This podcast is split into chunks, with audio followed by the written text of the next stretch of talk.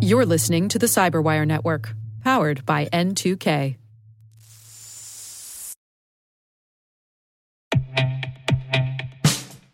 And now, a message from Cyberbit. Mastering cybersecurity is like mastering a sport. You build muscle memory through rigorous practice, then you train as a team to foster cohesion while operating under pressure. Like athletes, cybersecurity professionals thrive on hands on simulation. But traditional courses, certifications, and open source labs won't build you a winning team. You need Cyberbit. Cyberbit offers a hyper realistic simulation environment for your SOC, IR, and C suite to refine your skills, all using the market leading SIMs, EDRs, firewalls, and WAFs they use every day. Cyberbit is offering Cyberwire listeners a free live fire exercise. Sign up your team now at cyberbit.com slash cyberwire.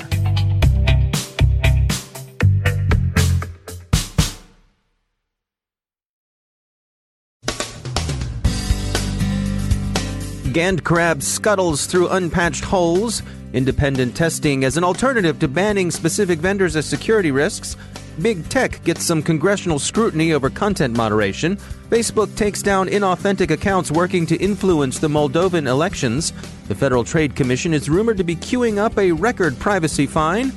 Amanda Berlin joins us with her story of helping folks with mental health issues in InfoSec, defending forward from disillusioned bears, and happy birthday, GCHQ.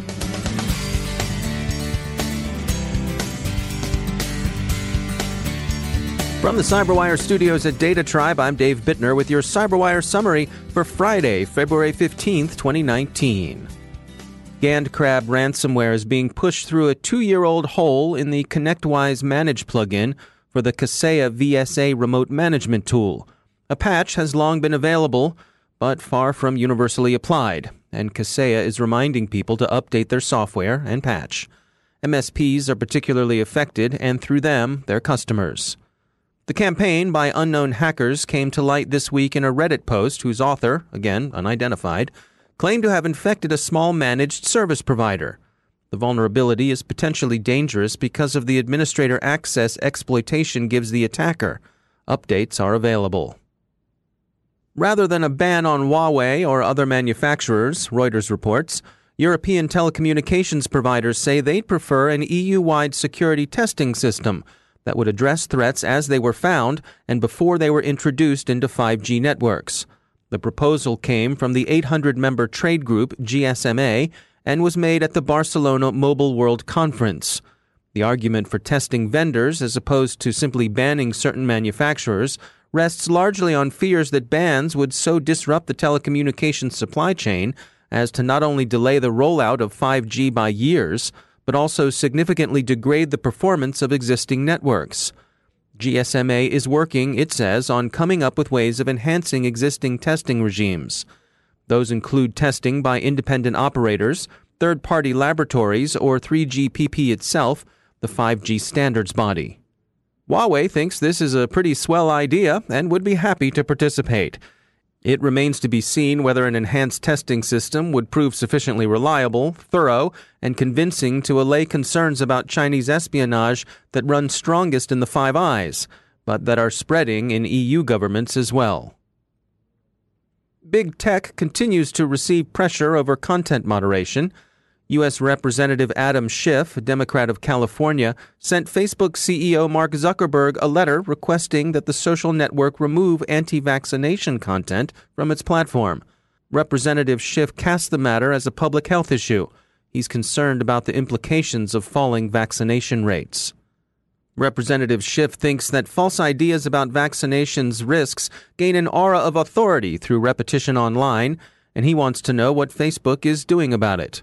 He applauds the way Instagram has excluded some conspiracies from its platform and would like Mr. Zuckerberg to get back to him on whether medically inaccurate content violates Facebook's terms of service, what Facebook is doing to address such information, whether Facebook accepts paid advertising from anti vaccine activists, and if so, how much it takes, and finally, whether it's preventing searches from returning anti vaccine results. Bloomberg says Google received a similar letter. Facebook responded in a tentatively favorable way, saying it's looking into the ways it might best combat this problem, including, for example, reducing or removing this type of content from recommendations, including groups you should join, and demoting it in search results while also ensuring that higher quality and more authoritative information is available. Nothing yet from Google, but that company has already said it's looking for ways to exclude borderline content from its YouTube recommendation system. The vaccine issue will be an interesting one to watch, especially as congressional forays into content moderation approach their inevitable First Amendment challenges. Unlike other borderline content, anti vaccine sentiment while distributed across a broad demographic, tends to be most deeply distributed as an elite as opposed to a down market opinion. Facebook's efforts against inauthenticity seem, as they so often do, to be less problematic than its attempts at content moderation. Most recently, the social network has blocked a number of such accounts engaged in influence operations directed toward Moldova's elections. The inauthentic accounts were said to be spreading fake news, but the grounds for the purge were found in the fact that the identities behind the pages weren't what they purported to be 168 Facebook accounts, 28 pages, and 8 Instagram accounts were taken down. Facebook said its review, and they specified it was a manual review, not an algorithmic one, determined that many of these accounts were traceable to Moldovan government personnel, even as they represented themselves as neutral fact checkers. The hot button issues in the election include mandatory instruction in the Russian language and possible unification with Romania. In general, at issue is the direction of the country's future, whether it will lean west or east. Privacy concerns are coming to a head for Facebook. The Washington Post says the U.S. Federal Trade Commission is negotiating a multi billion dollar settlement with Facebook over privacy lapses. Facebook says it's talking to the agency, but not much else and the FTC isn't saying anything at all for public consumption. The Federal Trade Commission opened its investigation of Facebook's data handling record after the Cambridge Analytica affair came to light last year. The fine, if it's as large as the Anonymice close to the negotiations think it will be, would set a new record. The biggest fine Silicon Valley has paid to settle a federal privacy beef was the $22.5 million tab Google ran up back in 2012 both U.S. Cyber Command and the Department of Homeland Security say that election influence and interference remain matters of concern. Cyber Command took a very restrained victory lap before the Senate yesterday as its head, General Paul Nakasone, explained to questioners that defending forward, as the new U.S. strategy is called, involves taking active measures in cyberspace against those who would muck around in elections. Homeland Security's Christopher Krebs who leads the department's Cybersecurity and Infrastructure Security Agency, took strong exception to reports in the Daily Beast that CISA was giving up on election security. Not at all, Krebs said. In fact, they're doubling down against what they regard as a real threat. According to CNN, the U.S. Democratic National Committee's security chief has told potential presidential candidates that you don't have to actually declare your candidacy to become a hacker's target. While this sounds like something from Captain Obvious, the point probably is worth making. Hey, politician, you don't have to ride a bus on a listening tour of Iowa or New Hampshire to attract the attention of the Bear sisters. And there's some insight into how the Bears see the world of information operations in an essay published earlier this month by Vladislav Surkov, an aide to President Putin and big numero in Russian policy circles. He decries what he calls the illusion of choice as a kind of con game paid by Americans and similar riffraff. It's more P.T. Barnum than the Cleisthenes of classic Athenian democracy. And if you're one of those suckers born every minute, of course you're going to learn and mistrust your leaders and your institutions. Russia, by way of contrast, is not in the grip of such an illusion. Instead, Mr. Surkov says, it's a nation founded on authentic, sound understanding of historical processes. Bogus choice is dashed to pieces when it encounters a deep and enduring nation. That's one way of looking at it. And finally, we were so distracted by Cupid's arrows and Aphrodite's pajamagrams yesterday that we almost forgot many happy returns to GCHQ. The oldest of the Five Eyes celebrated her 100th birthday yesterday, and Her Majesty herself laid a tastefully encrypted plaque at the organization's original home, Watergate House, near Charing Cross in London, to mark the occasion. So happy birthday to Auntie I from all of us stateside. A quick reminder this Monday, February 18th, is President's Day, and as is our custom on U.S. federal holidays, we won't publish either the daily news briefing or our daily podcast. Both will be back as usual on Tuesday. Enjoy the holiday if you're here in the U.S. Unless we're all dashed upon the rock of historical inevitability, we'll see you again Tuesday.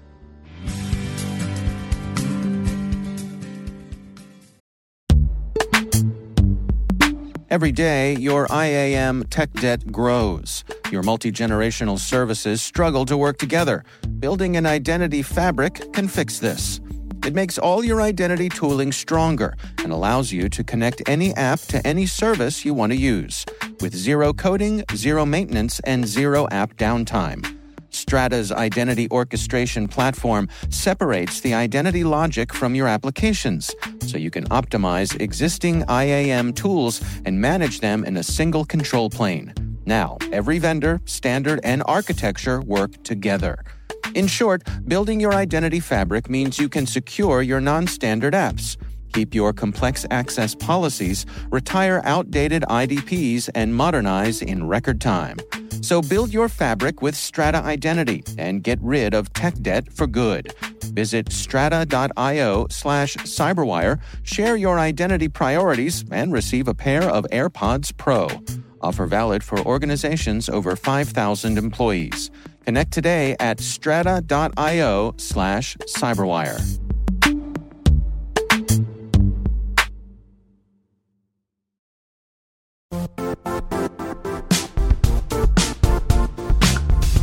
The IT world used to be simpler. You only had to secure and manage environments that you controlled. Then came new technologies and new ways to work. Now, employees, apps, and networks are everywhere. This means poor visibility, security gaps, and added risk.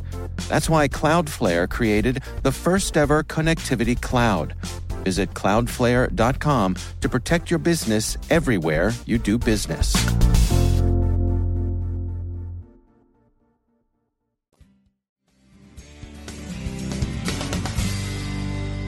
And joining me once again is Craig Williams. He's the director of Talos Outreach at Cisco. Craig, it's great to have you back. Um, your team has been tracking some vulnerabilities in a particular uh, brand of router. Uh, bring us up to date here. What do we need to know? Well, what I'd like to talk about today is a little bit of research that Jared Rittle and Carl Hurd found. Uh, basically, we were looking at a TP Link TLR600 VPN broadband router, hmm. uh, and we did find some issues that were concerning when it comes to devices in this space, you know, often while they may be written really well from a performance perspective, some of the things that can be overlooked just, you know, from a, a time to market perspective can be things like uh, protocols. Uh, have they been secured? Have people fuzzed all the interfaces? Have they found all, all the bugs, in other words? And so we try to help vendors, we try to help, you know, software that we rely on find these issues, and then we work with them to get the issues fixed. And then we talk to the public about the issues so people know to apply the patch. Hmm. Uh, and in this particular one, we were able to find some reasonably severe issues. Uh, we were able to find uh, several remote code execution issues and some information disclosure issues. Now, the good news here is that we were able to work successfully with TP-Link and get these issues addressed relatively quickly. And so what this means is if you, you know, you, you might be hearing us on the podcast and you might think, oh man, I think my little gray box is TP-Link on the side. Well, not a big deal, right?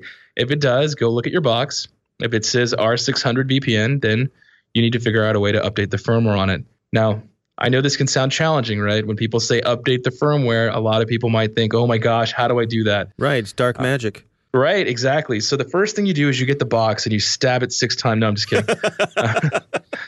uh, you usually just need to go to your, your router's login page. So typically it'll be something like, you know, 192.168.0.1, uh, and it'll have a login portal. Well, with any luck, you can log into that and look for something that says updates and click it over to automatic mode. Use the hard coded credentials that they've conveniently provided for you.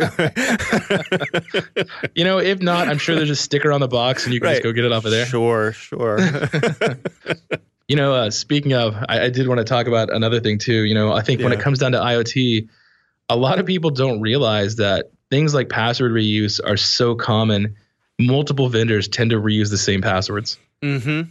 And, you know, if you think about the number of routers that use admin admin, it's catastrophically alarming amount. So please, users, never set that as your password. Yeah, I mean, st- st- I mean, it's is it fair to say step number one with any of these devices is go in there and, and change the password? Absolutely. You know, I, I would even say First thing, change the password. Second thing, go over to updates, see if there's an automatic setting. The reality is, most of these home devices, well, they have QA teams, right? And the QA team may not be finding every single zero day in the device, but I bet they're pretty good at testing the actual quality of the product and the overall functionality. And so for me, you know what? I would prefer to have my device secure itself so that an attacker can't take control of it and install something like Mirai than, you know, gamble with, well, do I want to test it first? Do I want to give them a week or two to patch it? You know, right. I would prefer that my device be secure. Right. So the, the risk of having some sort of uh, uh, I don't know substandard update come through that could affect the device, brick it, or uh, affect performance. That's probably lower than the risk that you assume when you don't do the updates. Absolutely, and especially if you're buying name brand devices. Mm. You know, I think that's really what you pay for when you pay for a brand that you recognize, when you pay for a brand that's from a large stable company, you know, chances are they don't want a bad product representing their brand and they're going to try and find these issues. Now, does that mean like if you pay more, you can get a bulletproof router? Obviously not, right? There's no such thing as 100% hack proof software. Anybody who says that is misleading you. Mm. But what it does mean is that there's going to be a team of developers that work on the product. They're going to be there after you buy the product, and they're going to maintain the product and help ensure that it's you know a quality product for the lifetime of the product. Now the lifetime will end, right? you can't have a 20 year old router or a 10 year old router and think it's fine, right? Uh, that's yeah the world we live in. You know, I, yeah. I could see you know somebody with a you know good old dial-up modem think, well, why do I need one, right? And it's well, yeah. there's probably vulnerabilities in that chip architecture that are going to be hard to exploit because we don't even remember what they were. Right. Yeah. A lot of our parents, I suppose, are uh, probably in that if it ain't broke, don't fix it uh, category. But you just can't think that way these days. Right. And this is especially true for things that are from niche vendors, right? Which may be something that, you know, if you're at a very small ISP, that may be something that's appealing to them uh, and then if those issues aren't patched quickly, you could put it could put you at risk. Yeah. All right. Well, good advice as always. Craig Williams, thanks for joining us.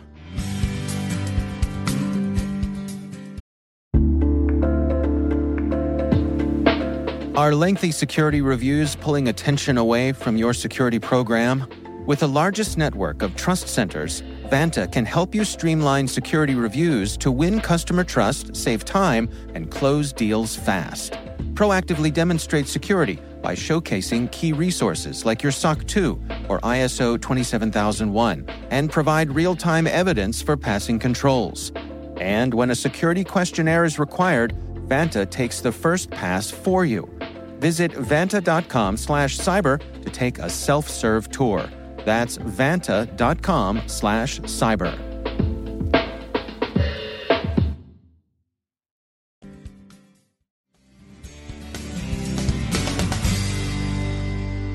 My guest today is Amanda Berlin. She's senior security architect at Blumira, but today she joins us to share the story of the nonprofit she started, Mental Health Hackers. It's a group of InfoSec professionals dedicated to helping others in the industry deal with mental health issues, either their own or those of loved ones. I was asked to do my first keynote at B-Sides Nashville, and I kind of wanted like all, all my talks prior were technical topics, right? And I I'd never done a keynote before, and I thought I kind of want like a TED Talk ish topic, right? More mm-hmm. high level. And then at the time, there were uh, some suicides that had just happened, like in InfoSec. Come to find out, it is way more of an issue than I thought it was. I just gave that talk, gosh, probably 14, 15 times last year hmm. because people just kept on asking me to come talk about it. So it went from that to I felt like I could be doing more um, rather than just, you know, the 20 to 100 people that come and watch the talk. Maybe I could create a space for people, you know, to go and talk about. So you mentioned earlier the mental health and wellness village that you ran. Take us through what was going on there. What did folks get out of it? The idea was, you know, for that quiet space at the conference. So um, a lot of times I'll have uh, panic attacks like two or three days into a conference because, like I said, I'm sitting at home alone all the time. And then I'm just surrounded by people 24 7 for a couple days. And it you know, it overwhelms my system. And I just go back to my room and I chill out and I calm down or whatever. And I just realized, you know, in most of these conferences, you know, there's villages for everything and everything's always so busy and so loud that I thought it would be cool to have just like chill, like quiet music, place you can go and kind of hang out. Um, and it kind of grew from there. So we did this fidget table where there was like all of the different things you see online and some new ones that I had found of just stuff to play with. We had people come in and do like paracord crafts and essential oils and, and all that kind of um, other things that people can do sometimes um, for mental health. And then we had therapy dog, uh, I also had a lot of volunteers want to speak about things. So we split it up in between actual, like, real conference presentations, you know, where you sit and you watch people do slides and talk, and then uh, discussion groups.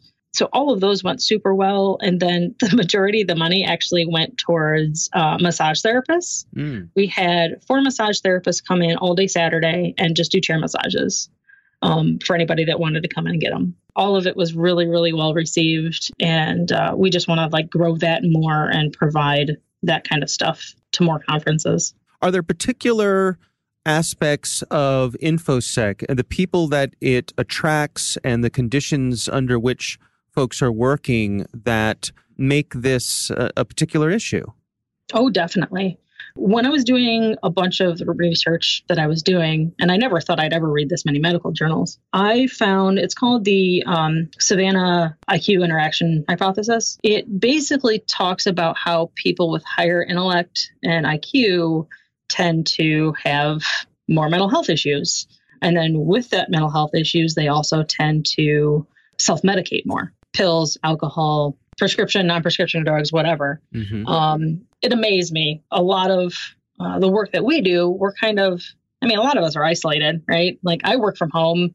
I don't really have a whole lot of interaction with people. So you kind of lose, you, you know, you feel isolated. You feel like there's nobody else that are going through the same thing that you are. And then you're just like stuck behind your keyboard forever um, without that human interaction. And uh, that can lend to it as well. You know, long work hours, stressful situations, that kind of stuff. I wonder what sort of progress are you seeing on the employer's side of things? Is there is there recognition that uh, that folks who are having issues with these sorts of things that they can come to their employers and say, um, you know, I, I, need some assistance here, or you know, we need uh, uh, health care that uh, provides for these sorts of things? I've heard some awesome stories from people that are actually have full blown mental health wellness programs going on in their company. Um, I think there's a lot more openness with at least it seems like a lot of the startups.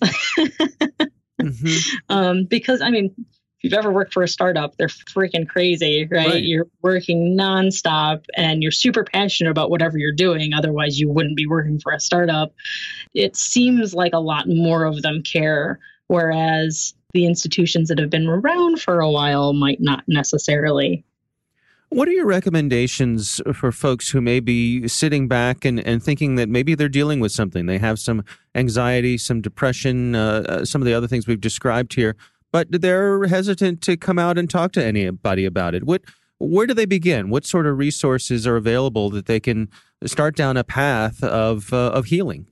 There's so much there is so much out there that i didn't even realize you know until i started looking at this kind of stuff. You know the national suicide prevention line has you know if you need someone right now you can call them. You can chat with them online. Like i hate calling people on the phone. Mm. so i don't blame people if they want to just chat with them in, in a in a dm or whatever.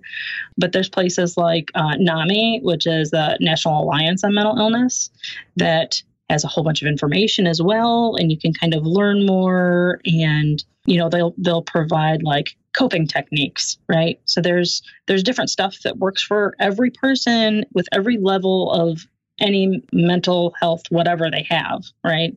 Um, because just because you have panic attacks or depression or bipolar or schizophrenia or whatever doesn't mean you know you're completely broken. Um, you know all of our mental health is important whether you have something or not there, but there's way more than that. You know, there's there's a whole lot more uh, coping mechanisms that you can use, and then there's definitely like professional help. One of the things that we talked about in the village that we ran, we had somebody come and talk about all the stigmas of going to a therapist, right? Um, and kind of what it's actually like to go to a therapist and the difference between uh, psychiatry and psychology and therapy.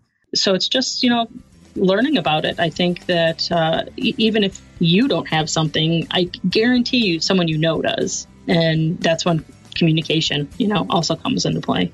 That's Amanda Berlin. You can find out more about mental health hackers by visiting their website. It's mentalhealthhackers.org.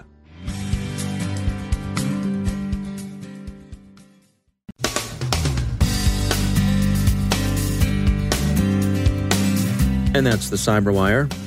For links to all of today's stories, check out our daily briefing at thecyberwire.com. And for professionals and cybersecurity leaders who want to stay abreast of this rapidly evolving field, sign up for Cyberwire Pro. It'll save you time and keep you informed. Listen for us on your Alexa smart speaker, too. The Cyberwire podcast is proudly produced in Maryland out of the startup studios of Data Tribe, where they're co building the next generation of cybersecurity teams and technologies.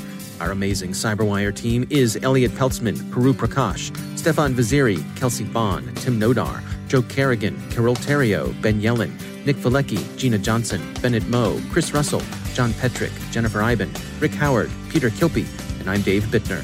Thanks for listening. We'll see you back here tomorrow.